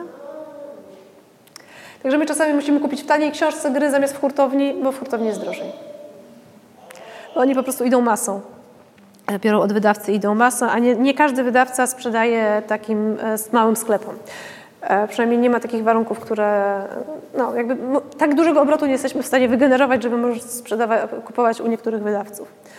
Także są różne, no, takie trudności mniejsze, większe, ale pozna, poznają życie. No i właśnie fajnie jest, jak czekamy, aby marzenia się spełniły i nie, nie zawsze e, spełniały się od razu, bo marzenia są tak naprawdę ważną częścią życia i też jakby mm, czasami życie weryfikuje coś, o czym dziecko zamarzy sobie, za jakiś czas już stwierdza, że a to było głupie, bez sensu i omije. Jeżeli, jeżeli nie, nie, nie kupi od razu, to po prostu czasami się zdarza, że e, za jakiś czas już się okazuje, że to jest niepotrzebne, bo to jednak było tylko tak naprawdę zachcianka, a nie marzenie. To jeżeli dzieci muszą na coś zbierać, to uczą się też cierpliwości, wytrwałości, dążeniu do celu, także to jest znowu kolejny wychowawczy plus. Jeżeli mają coś dużego, co chcą zyskać, no to też możemy ich zachęcać do tej przedsiębiorczej podstawy, żeby szukali po prostu innych źródeł dochodów, e, czy, czy w domu, czy na zewnątrz, szukali jak mogą sobie zarobić, żeby szybciej zrealizować to swoje marzenie. No i jeżeli już to się uda, to rzeczywiście daje to dużą radość i satysfakcję, także fajnie, mm, fajnie jakby, żeby te marzenia były tak naprawdę edukacja finansowa bardzo łączy, łączy się z, po prostu z życiem, nie? Z edukacją, wychowaniem, z tym, jakiego człowieka kształtujemy. No i teraz jak możemy od małego już uczyć, tak? Oprócz, oprócz tego oszczędzania, o tym, o czym mówiliśmy, e, jakie zabawy, gry, co możemy zrobić, żeby dzieci e, zachęcać do, do przedsiębiorczości. Czyli tak naprawdę taka bardzo prosta zabawa, którą chyba każde dziecko lubi, zabawa w sklep. Wydaje mi się, że taka bardzo prosta zabawa, niech się tam bawią. Ale czasami warto też wejść w tą zabawę samemu i pokazać różne rzeczy dzieciom, bo w tej zabawie mogą się uczyć i mierzenia, ważenia, wydawania pieniędzy, e, sortowania. Tak naprawdę ogromna ilość rzeczy, które możemy w taką, taką zabawą dzieci nauczyć ale to właśnie warunek taki, że my jakby trochę wejdziemy, pomożemy tą zabawę, pokażemy raz, drugi, potem już sami oni to będą robić, ale raz, drugi jakby wejść w to, żeby, żeby im pokazać, że można to zrobić tak jakby bardziej powiedzmy profesjonalnie, że mogą wykorzystać tę uwagę, którą gdzieś mają właśnie w sklepie, że mogą e, zrobić etykiety, mogą wykorzystać no pieniądze najczęściej to tak czy siak wykorzystują, ale bardzo same z siebie, moje dzieci na przykład, jak były młodsze, to nie wystawiały etykietek, tylko tam udawały, że tam płacą i tak dalej. A można ich zachęcić do tego, żeby poszły te etykietki żeby, z cenami, żeby były, żeby rzeczywiście odliczać te pieniądze, wydawać e, i, wte, i wtedy ta zabawa będzie taka bardziej edukacyjna. No, bardzo dzieci lubią też często mieć portfele, także na przykład ja moje stare portfele to właśnie zawsze tam z dumą noszą i tam swoje te zabawkowe pieniążki trzymają i do zabawy sklep wykorzystują. Także też możemy takich uczyć różnych zachowań, że na zakupy bierzemy jakąś tam swoją torbę, nie, nie kupujemy, także uczymy tego i w zwykłych zakupach i przy zabawie w sklep. Także właśnie tutaj gdzieś widać, że są już te etykietki, są wycenione. Oczywiście ja już teraz przy tych młodszych dzieciach to ja już nie muszę tego robić, bo starsi im pokażą, e, więc to jest też plus, e, e, takie już jest trochę łatwiejsze jak przy takiej większej rodzinie, starszych, młodszych dzieciach, ale, no, ale pewne, pewne rzeczy właśnie warto przypomnieć, żeby wykorzystali te elementy, to wtedy ci młodsi się więcej nauczą. Troszeczkę już mówiłam o wspólnych zakupach. Czyli pierwszy etap to są te zabawy. Znaczy zabawy i gry, one są cały czas, bo gry, gry różne ekonomiczne, później możemy też, to jeszcze o tym będę mówić, wykorzystywać ze starszymi. Ale teraz jeżeli idziemy na zakupy e, z dziećmi, takimi już e, od małego tak naprawdę możemy na przykład wyjaśnić swoje wybory. Właśnie, że tego nie kupimy, bo to jest za drogie, e, bo nie chcemy tyle pieniędzy wydawać, bo to możemy kupić taniej. Że na przykład tego nie kupimy w tym sklepie, który tu tak bardzo ładnie wygląda i się świeci kolorowo, bo możemy za połowę ceny kupić w internecie. Jeżeli mamy kilka sklepów, to czasami też możemy gdzieś tam pójść i porównać ceny. Na przykład ja to bardzo pokazałam, jak właśnie te czekoladki robili i wtedy, wtedy wzięłam tam te średniaki i mówię, to idziemy, musimy kupić mnóstwo czekolad, to przejdziemy po sklepach okolicznych i sprawdzimy, ile kosztują. Szok był dla mnie taki, że czekolady kosztowały dokładnie tyle samo w wszystkich sklepach, więc nie wiem, jaka to jest zmowa cenowa. Sieci różnych marek i ta konkretna czekolada kosztowała w e, czterech różnych sklepach w naszej okolicy dokładnie tyle samo. No właśnie, różne rzeczy można odkryć, jak się tak rzeczywiście konkretnie szuka. No musieliśmy właśnie dużo kupić, więc rzeczywiście to, to zrobiliśmy, że we wszystkich sklepach okolicznych to sprawdziliśmy. Czasami na przykład pewne rzeczy ja też tak robię, które Gdzieś przypadkiem się okazało, moje dzieci, ja, ponieważ mają oprócz zwykłej szkoły, szkołę muzyczną i tam popołudnia spędzają, potem jeszcze nieraz na treningi idą, bo w sumie to karate wszyscy ćwiczą, e, no to dużo schodzi nam musów, przekąsek, takich rzeczy. I na przykład kiedyś tam przypadkiem zobaczyłam, że w internecie te musy są naprawdę dużo taniej. E, I takie rzeczy też można, można właśnie, zobacz, nie kupimy tego musa tutaj, bo te są drogie, a zamówimy tam przez internet dużo naraz i, i potem sobie tylko spółki ściągają.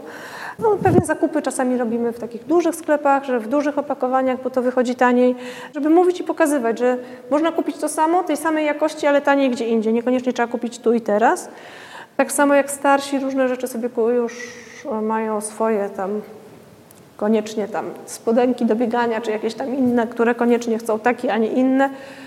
Mamo, ale pojedziesz ze mną do Decathlona. A ja mówię, a po co ja mam z tobą jechać? Weź, usiądź, znajdź w internecie muszę, no, jak chcesz mieć, to musisz. No, ale właśnie jak przejrzą, poszukają, że tu jest w sklepie taniej, ja mówię, dobra, ale zobacz, w tym sklepie musisz zapłacić przesyłkę na Allegro, masz przesyłkę za darmo, wyjdzie jednak suma summarum taniej, nie? Co z tego, że jest cena niższa, jak masz przesyłkę za 30 zł. Dlatego jakby cały czas oni jak najwięcej samodzielności muszą dostawać, ale takiej też troszeczkę nadzorowanej i wspieranej. Jak przynajmniej e, wydaje mi się, że, że to, to najlepiej działa, bo, bo się później tego uczą i potem już potrafią sami e, robić. Uczymy ich porównywania tej jakości i stosunki ceny do jakości, bo nie zawsze chcemy kupować wszystko najtańsze, czasami chcemy mieć coś lepszego, co się nie rozpadnie od razu. E, no ale pytanie, czy rzeczywiście właśnie jak ostatnio mój syn kupował, słuchajcie, spodenki, te kąpielówki, no to można kupić kąpielówki za 30 zł, można kupić za 80, ale na przykład najładniejsze, które się wyświetliły w internecie kosztowały, słuchajcie, 1200 zł, nie? Także no, może być i jakby tej samej firmy, nie? I wszystkie po prostu wszystkie ładne wzory to były te za jakieś horrendalne ceny, a, a te za poniżej 100 zł były takie tam jednokolorowe, nie? Czy dwu najwyżej, bez ładnych wzorków. No ale właśnie pytanie, czy za sam wzorek, bo pytanie, na ile lepsze mogą być kąpielówki, które są 10 razy droższe, no nie wiem, jakoś nie wyobrażam sobie, żeby aż tyle lepsze były i żeby po prostu on potrzebował tak tyle lepszych, nie?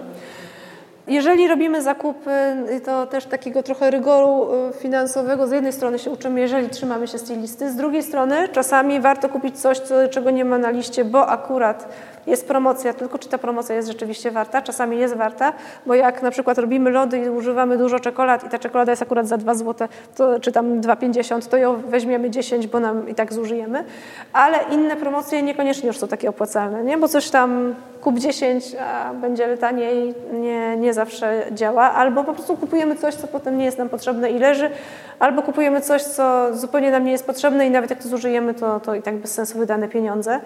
E, więc generalnie warto się trzymać listy zakupów z pewnymi wyjątkami i, i tego też jakby uczyć dzieci.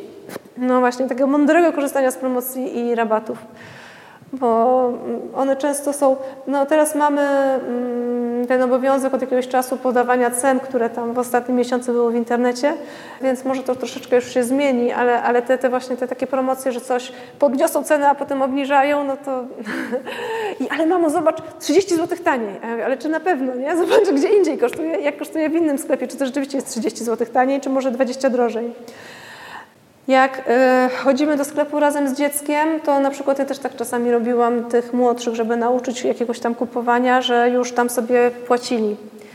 Teraz, jak w zasadzie nie płacę gotówką, to jest utrudnione. Także też czasami warto pomyśleć, wypłacić pieniądze i pójść do sklepu z, z gotówką, żeby pokazać dzieciom, zanim same będą chodziły. No bo wiadomo chyba, że te raczej maluchy nie mają swojej karty, więc będą raczej korzystały z gotówki, także warto ich wcześniej z tego e, nauczyć korzystania. E, pokazać, wytłumaczyć, że muszą dostać resztę, bo jeżeli my zawsze płacimy kartą, a potem wyślemy dziecko z gotówką, to ono też będzie zagubione. Także też tak robiliśmy, że na przykład dziecko, ja jakieś tam pieniądze dostawało, byliśmy razem, no to dzieci same chcą, nie? Mamo, ja zapłacę. Także te pieniążki zapłacili, odbierali przy mnie. Później na przykład gdzieś tam zostawałam pod sklepem, no a później taki siedmiolatek już jest w stanie pójść i, i bułki kupić e, na przykład w lokalnej piekarni. Czasami też warto szukać i wspierać e, polskich te małe sklepy lokalne, polskich producentów i też na to zwracać uwagę, że niekoniecznie wszystko, co kupimy w Lidlu, Biedronce czy jakimś innym e, sieciówce jest najlepsze. Czasami może jest ciut drożej, ale może warto to zainwestować, żeby ten sklep lokalny nadal był i nie padł. No i to jest też takie szukanie tego kompromisu, nie? kiedy możemy zapłacić drożej, a kiedy niekoniecznie. Zakupy z dziećmi od małego to jest bardzo ważne, także moje dzieci chodzą na zakupy i uczestniczą w tych zakupach od e, no, cały czas. E, nie, generalnie rzadko jeździ, co prawda to są zakupy w tych sklepach na, w naszej wsi.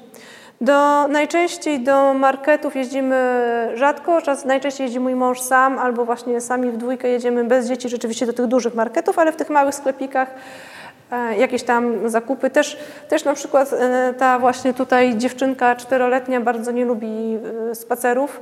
Ona by tylko została w ogrodzie, poszła na plac zabaw, więc żeby gdzieś pójść dalej, to do sklepu. Niestety niedawno zbudowali sklep, który jest bardzo blisko domu. Kiedyś to zawsze była chociaż większa wyprawa, więc był cel, idziemy po mleko, czy po to tam ta jogurt, który lubi, idziemy do sklepu i przynajmniej był, była chęć, żeby się przejść. Teraz muszę kombinować, no bo wszystko jest w sklepie bardzo blisko. A co zrobić? E, natomiast też już od małego można uczyć dzieci zakupów wszelkich innych. Na przykład tutaj, nie, co prawda nie za bardzo potrzebowała, no ale jak starszaki każdy coś sobie kupował, no to dziecko też musiało dostać gdzieś sobie z, z 10 sukienek w tej samej cenie mogła jedną wybrać i potem koniecznie chciała sama zapłacić i to jest właśnie ten mój błąd, kiedy nie miałam pieniędzy, żeby jej dać, żeby mogła zapłacić, bo po prostu z gotówki za mało korzystamy. I teraz, kiedy dziecko może pójść po te zakupy, kiedy może samo robić? No, musi umieć liczyć. Musi mieć, odczytać, jakie ma nominały, musi być w stanie sprawdzić resztę, którą mu wydają, bo niestety też się z tym spotkałam, że kasjerki bardzo często małym dzieciom niekoniecznie dokładnie wydają e, pieniądze. I, e, no i zdarzyło się, że się cofaliśmy po, po, po resztę, bo, bo, bo nie dostało dziecko. E, zdarzyło się, że jakieś pieniądze gdzieś tam, nie wiem, czy zgubił, czy mu zostało źle wydane i już tego nie wyjaśniliśmy. No, także też jak się wysyła takie małe dziecko, to zawsze trzeba się starać, żeby tych pieniędzy za dużo mu nie dawać, nie? Żeby, żeby przeliczyć, ile, ile potrzebuje. Czasami też trzeba przemyśleć, jak się wysyła takich maluchów po zakupy, bo się zdarzyło właśnie, że nie sięgają do półek, czy coś jest, co mają kupić. Są rzeczy, których się dzieci muszą nauczyć, które my musimy też jakby wysyłać ich po zakupy przewidzieć, że coś może być dla danego dziecka problemem i, e, i lepiej go tym nie stresować.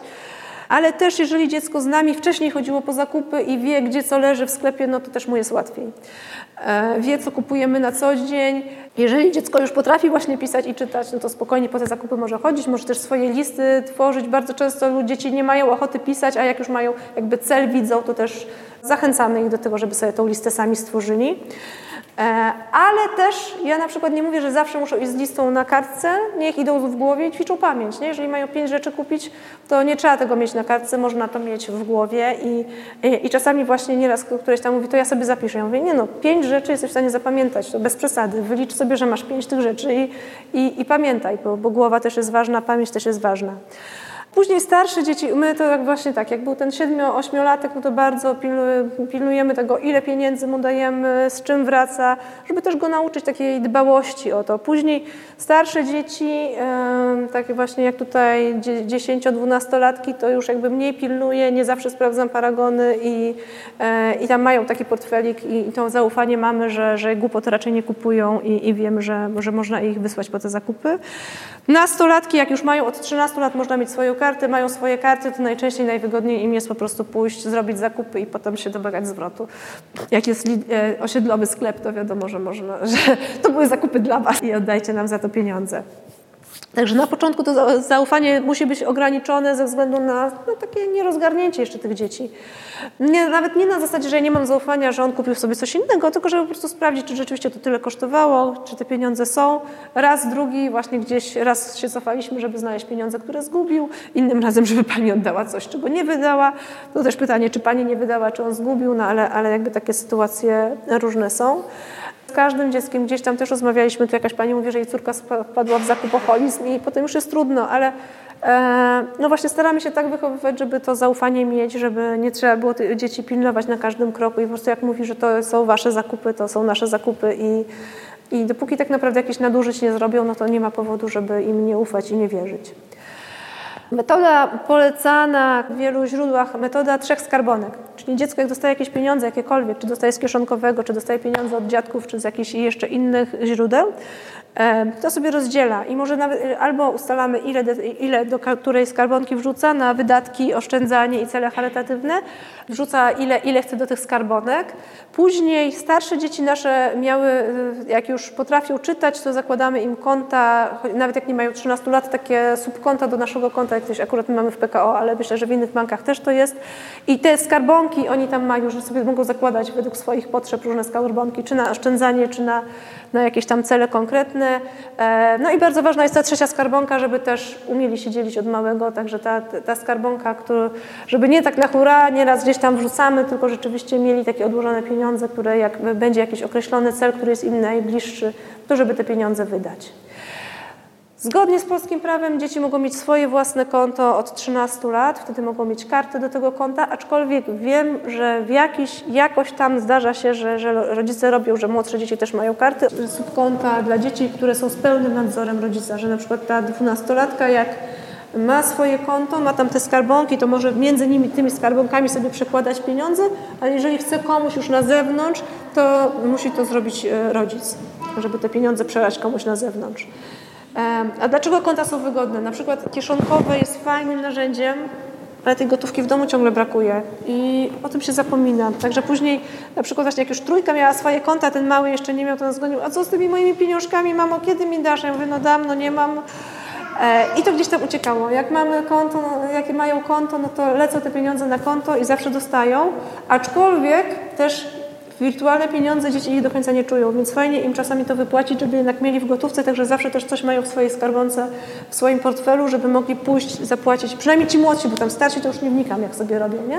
Ale ci młodsi tak do tych 12-13 lat, to fajnie, żeby mieli i gotówkę, e, żeby nawet jeżeli mają konto i dostają kieszonkowe na konto, to od czasu im, do czasu im wypłacić, czy z jakichś innych pieniędzy, żeby mieli taką żywą gotówkę, którą mogą na coś wydać, którą mogą się podzielić. Też czasami chcą coś zrobić za naszymi plecami, bo chcą jakiś tam prezent zrobić na jakąś okazję e, i też e, jakby jest im przykro, jeżeli tych pieniędzy nie mają i nie mogą e, sami tego zrobić.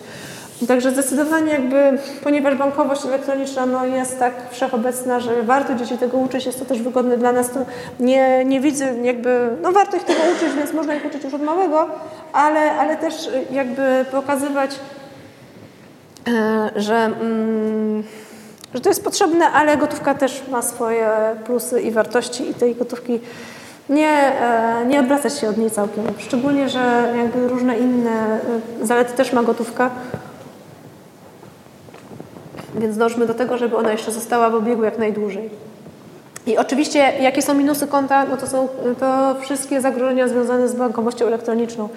Czyli podanie hasła, czyli muszą mieć świadomość, że tego hasła nie mogą wpisywać byle gdzie, na przykład w otwartych sieciach Wi-Fi, żeby nie podawać nikomu innemu hasła, e, że przy płatnościach muszą uważać, że przy wypłatach z bankomatu, żeby tam zakrywać i tak. Także to też jest jakby okazja, żeby ich już w tym młodym wieku, kiedy jeszcze nie mają dużych pieniędzy, jak ktoś ewentualnie wejdzie na to konto, to też nie będzie nic strasznego, ale żeby jak najwcześniej się tego wszystkiego uczyli, tego mądrego korzystania z techniki, elektroniki i, i świata cyfrowego.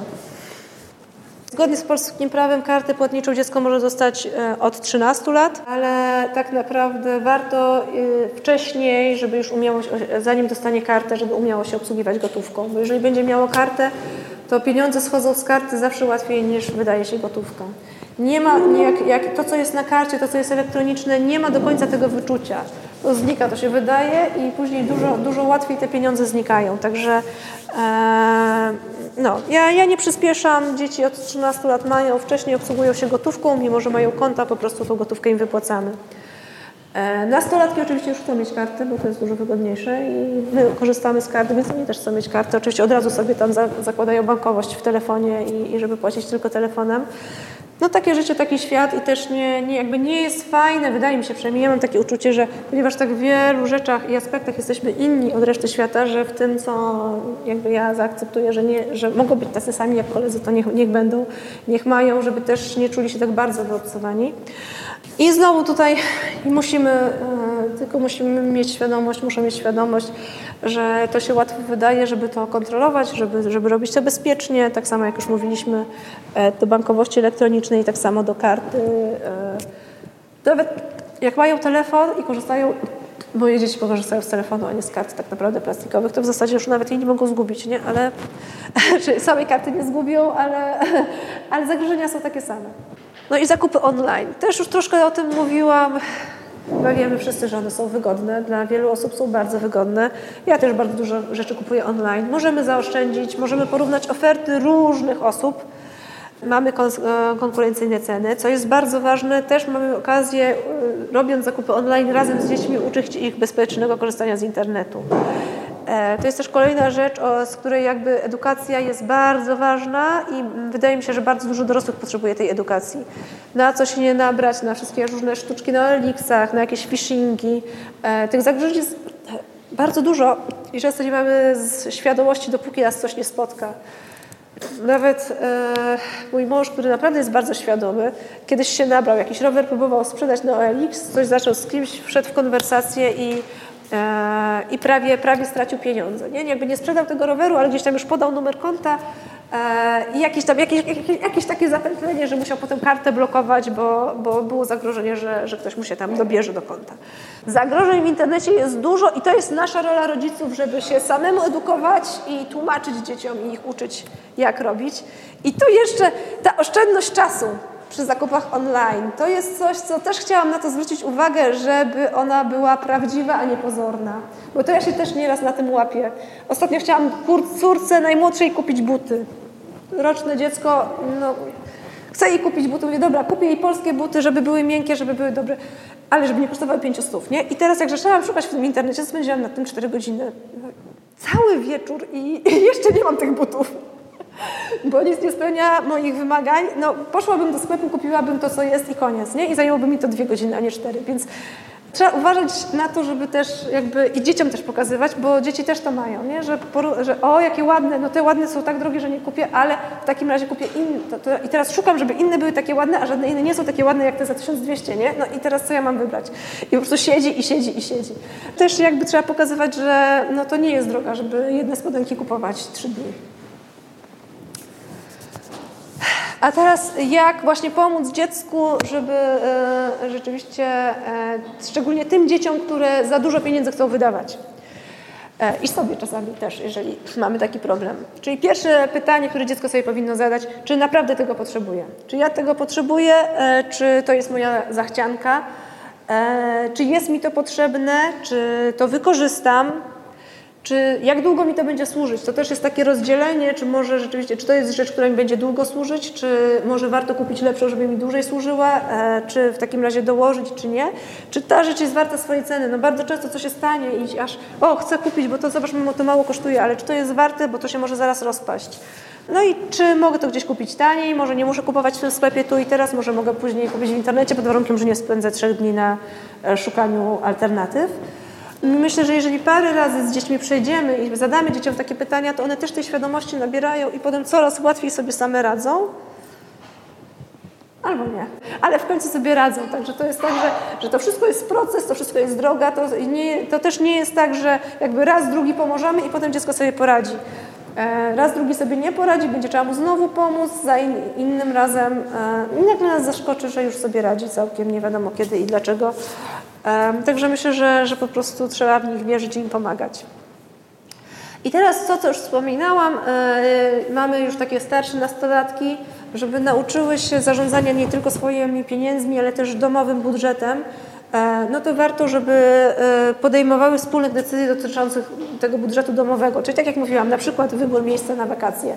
Mogą sami szukać noclegu i nam sugerować, o tu by było fajnie, tam by było fajnie. Zależy też oczywiście jaki mamy sposób spędzania wakacji, bo nie zawsze szukamy noclegu, ale jeżeli szukamy e, noclegu, a nie jedziemy z biurem, jeżeli jedziemy z biurem, no to z biura, szukaj oferty biur różnych mogą porównywać, czy, czy szukać jeszcze kempingów. No każdy, każdy ma swoje i sposób i, i na pewno dzieci mogą w tym pomóc. Tak samo jak znalezienie i zaplanowanie atrakcji. Na jakie atrakcje oni chcieliby iść, na jakie atrakcje możemy sobie pozwolić, to wszystko przedyskutować i znaleźć, bo tych atrakcji oczywiście jest mnóstwo, niektóre są bardzo drogie, inne nie. Niektóre są adekwatne dla starszych, tylko inne... E, Także też tutaj jest takie, że no, musimy myśleć o całej rodzinie, czasami się rozdzielamy, gdzieś starsi idą, a młodsi nie, czasami gdzieś młodsi idą, no to wszystko, e, wszystko jest, e, możemy to wspólnie przedyskutować. Ale jakby żeby, żeby to w ogóle mogło mieć miejsce, to wcześniej warto też trochę, e, no wiadomo, że dzieci będą zaraz płacić rachunków, ale ich uświadamiać, ile kosztuje prąd, ile kosztuje woda. E, nie tylko, jakby, nie tylko, żeby myślę, że jak robią zakupy, to wiedzą, ile co w sklepie kosztuje, ale też różne inne wydatki, jakie majemy, e, jakieś lekarzy, lekarstwa, inne rzeczy. Jakby oni ma, warto, żeby mieli porównanie, no bo w końcu pójdą na studia i będą musieli za wszystko sami płacić i, i żeby potem nie wiedzieli, to też taka historia, historia gdzieś tam z rodziny mojego męża, jakiś tam kuzyn pojechał na studia i potem dzwonił do swojej mamy, mamo, ale skąd się bierze herbatę? Herbatę. Skąd się bierze herbatę? A jak się gotuje makaron? No, jakby takie rzeczy oczywiste, nieoczywiste. jak, e, jak e, są rodzice nadopiekuńczy, wszystko robią za dzieci, to potem te dzieci mają problem. E, także im więcej tym samodzielności im damy, tym będzie łatwiej później. Jeżeli jakby wakacje to jest taka dalsza rzecz, może wcześniej niech dzieci po prostu zaplanują weekend, niech wy, wy, wybiorą atrakcje na weekend. Czasami tak robimy u nas, że właśnie dzieci wymyślają posiłek, dostają właśnie, idą sobie, idą, idą kupić, przygotowują go. Czasami można w wakacje na przykład też tak zrobić, że przygotowują menu na cały dzień albo na cały tydzień, jak już są starsze dzieci e, i wtedy też widzą, ile to kosztuje, jak to zaplanować, rozplanować, jak trzeba kupić, ile trzeba kupić na jedną osobę, na, na więcej osób. Mm, I też dzieci starsze mogą podejmować decyzje dotyczące wydatków na to konkretne dziecko. Tak? Czyli na przykład e, gdzieś jakieś, jakąś, coś dziecko chce dostać, to może wybrać, czy, czy woli kupić jakąś zabaweczkę, czy, jakąś, czy jakiś drobny, słodki drobiazg. Czy jeżeli jesteśmy starsi, jeżeli jest starsze dziecko, no to wybiera, czy na przykład chce pójść do kina, czy chce pójść na jump arenę, czy chce gdzieś tam jeszcze ma jakiś budżet, jakąś atrakcję, którą ma obiecaną i może w jakimś tam ją sobie wybrać. E, nastolatki, no to już, się, to już po prostu jest ciągle i wciąż u nas czy takie droższe ubranie zamiast tańszego, czy może właśnie coś innego, jakiś gadżet. Pewne rzeczy jakby ja jestem w stanie zrozumieć, bo ja na przykład jak chodziłam na rower, to w tym samym szłam na rower w góry w tych samych sportowych ubraniach i, e, i pobiegać, nie? A tutaj on musi mieć do każdego wszystko inne, no bo, jak, no bo jak to? No na rower muszą być inne spodenki niż do biegania. No nie da się tak samo, nie? I buty. E, ale no to, no właśnie, jeżeli, na to, jeżeli wszystko musi być inne, no to teraz jakby na czym zaoszczędzić? No nie da się w nieskończoność w te dzieci pompować pieniędzy. Jeżeli też mówimy już o takich konkretnych rzeczach, na przykład właśnie buty do biegania, to my mamy taki ustaloną, jeszcze też chcemy już to zmienić, ale to za chwilę, ale na razie mamy tak. E, jeżeli chcesz buty do, biegania, to takie nie z najniższej półki, ale te przeciętne z dekatona ci kupujemy. Jak chcesz lepsze, to sam dopłacasz sobie do nich. No i właśnie sobie wybiera, które e, Wtedy łatwiej mu wybrać, że te rzeczywiście najdroższe to nie są te najlepsze, a przynajmniej nie, nie te, które on chce mieć, e, jeżeli musi dopłacić, bo tak, to, no to a może te, a te by były fajniejsze, a te, są, a te mają takie... Z... Ostatnio w zeszłym roku siedzieliśmy w Decathlonie dwie godziny, żeby wybrał buty do biegania, e, bo wszystkie były nie takie. Dobrze, że dzieci mogą inne się bawić w tym czasie na tamtych hulajnogach i wszystkich innych. E, no, są, są, są pasje, są ważne rzeczy i ważne, najważniejsze zakupy, zwykłe, zwykłe spodenki, zwykłe spodnie, to tam można kupić w trzy minuty, nie? Ale, ale buty do biegania trzeba było poświęcić na to, wszystkie przymierzyć po trzy razy i rzeczywiście zdecydować, e, które są warte ceny, a które nie są warte ceny i to było bardzo trudne. Myślę, że już E, no, już będzie łatwiej teraz. Wymyśliliśmy właśnie z naszym synem, znaczy nie wymyśliliśmy, to też jest coś, o czym e, słyszałam dawno temu od naszych znajomych, którzy już mieli starsze dzieci, starszych znajomych, o czym czytaliśmy w literaturze, że warto właśnie ze starszymi dziećmi już pójść w stronę takiego funduszu odzieżowego. E, ustalamy budżet na miesiąc, na rok, e, który ma do wydania wyłącznie na ubrania, z którego się musi rozliczać I tylko musi do tego na tyle dorosnąć, on teraz właśnie już dorósł do tego, e, że nie tylko sportowe ubrania są ważne, ale zwykłe też. Nie? Żeby na przykład nie wydać tylko na sportowe, e, żeby mieć w czym chodzić zimą, żeby nie zostać trampkami na zimę. No bo jeżeli damy już taki budżet konkretny, no to nie będzie wychowawczy, jak mu dopłacimy potem, żeby mu kupić te buty zimowe. Więc nie można tego zrobić za wcześnie, ale to jest też fajna nauka dla dzieci tego um, gospodarowania pieniędzmi. Trudność, jaką mamy, to właśnie rozmawiamy o tym od jakiegoś czasu, mm, żeby ustalić ten budżet. Żeby rzeczywiście starczyło na wszystko, co potrzebuje. ale żeby to nie było dla nas za dużym obciążeniem. No i żeby rzeczywiście realnie był sobie w stanie kupić i kurtkę na zimę, i buty, i, i koszulę elegancką, i te sportowe rzeczy. E, także tutaj cały, cały, czas podliczamy, zastanawiamy się i, i, nie mamy czasu dojść e, do, jakby ustalić z nim tego do końca, ale on sam już chce, nie? już sam chce decydować i, i, i potrzebuje i myślę, że to jest taki ostatni moment, że jeszcze to można sensownie zrobić. Kredyt od rodziców to jest coś, co też jest takie trochę kontrowersyjne, ale jeżeli chcemy uczyć dzieci, żeby za bardzo kredytów nie brały, e, to może zadziałać. Czyli jeżeli pożyczamy dziecku na przykład na ten rower pieniądze, to z minimalnym procentem, ale niech odda z procentem. Wtedy zobaczy, jak te raty rosną, jak e, im dłużej oddaje, im więcej ma do oddania i następny zakup już był bez kredytu. E, po co? No po to, żeby zrozumieli, że te wszystkie kredyty 0%, no 0% to tam, ale takie te wszystkie niby, niby 0%, że one tak naprawdę są drogie. E, że tak naprawdę jeżeli e, kupujemy mieszkanie, bierzemy je na kredyt, to przez pierwsze 5 lat spłacamy tylko odsetki praktycznie, a nie kapitał, chyba że weźmiemy raty malejące, które są dużo droższe. I jeżeli i bardzo ważne jest to, żeby zrozumiały dzieci te, te, jak działają takie narzędzia, żeby nie wpadały w pułapki, już nie mówiąc o jakichś chwilówkach czy takich innych rzeczach, no bo to naprawdę można, można popaść w bankructwo, jak się wejdzie w tą spiralę tych pożyczek różnych. I co jeszcze? Finansowe konsekwencje. Żeby poczuły wartość pieniądza, to czasami dzieci muszą mieć finansowe konsekwencje różnych zachowań. Czyli na przykład, jeżeli coś się zniszczy, jeżeli komuś się to zdarza od czasu do czasu, można machnąć ręką, ale jeżeli ktoś jest wiecznie nieuważny i niszczy trzecie okulary, to może te czwarte musi kupić już za swoje pieniądze. I wtedy będzie dbał bardziej o nie. Jeżeli na przykład nastolatek nam wiecznie nie myje zębów, to zagrożenie, że będzie musiał zapłacić za dentystę następnym razem, powoduje, że te zęby myje dużo częściej. No bo przecież nie będę codziennie mówiła, no idź te ząbki umyj synku, nie? No można to mówić dziesięciolatkowi, e, młodsze dzieci gonić i myć im zęby, no ale tych starszych, no przecież za fraki do łazienki wprowadzać nie będę. Jeszcze tak, co wiem, co mi się spodobało, co ostatnio moi znajomi zrobili, E, dzieci, które wiecznie nie mogły wyjść i spóźniały się na jakieś zajęcia, które lubią, ale nie spóźniają się, bo się grzebią i tak dalej. Powiedzieli, że jak będą się spóźniać, to muszą za te, za te minuty podzielić sobie, ile kosztuje minuta zajęć, za tyle minut, na ile się spóźnią, to oni zapłacą za te zajęcia, a nie rodzice. E, czy jak się nie przygotują, bo na przykład przy edukacji domowej czasami mamy jakieś takie lekcje, że też wymagają tego, żeby napisali, że mają wypracowanie napisać. Jak się nie przygotują, to za to lekcje sami zapłacą. No i wtedy też jest większa motywacja, żeby się przygotować e, i nauczyć.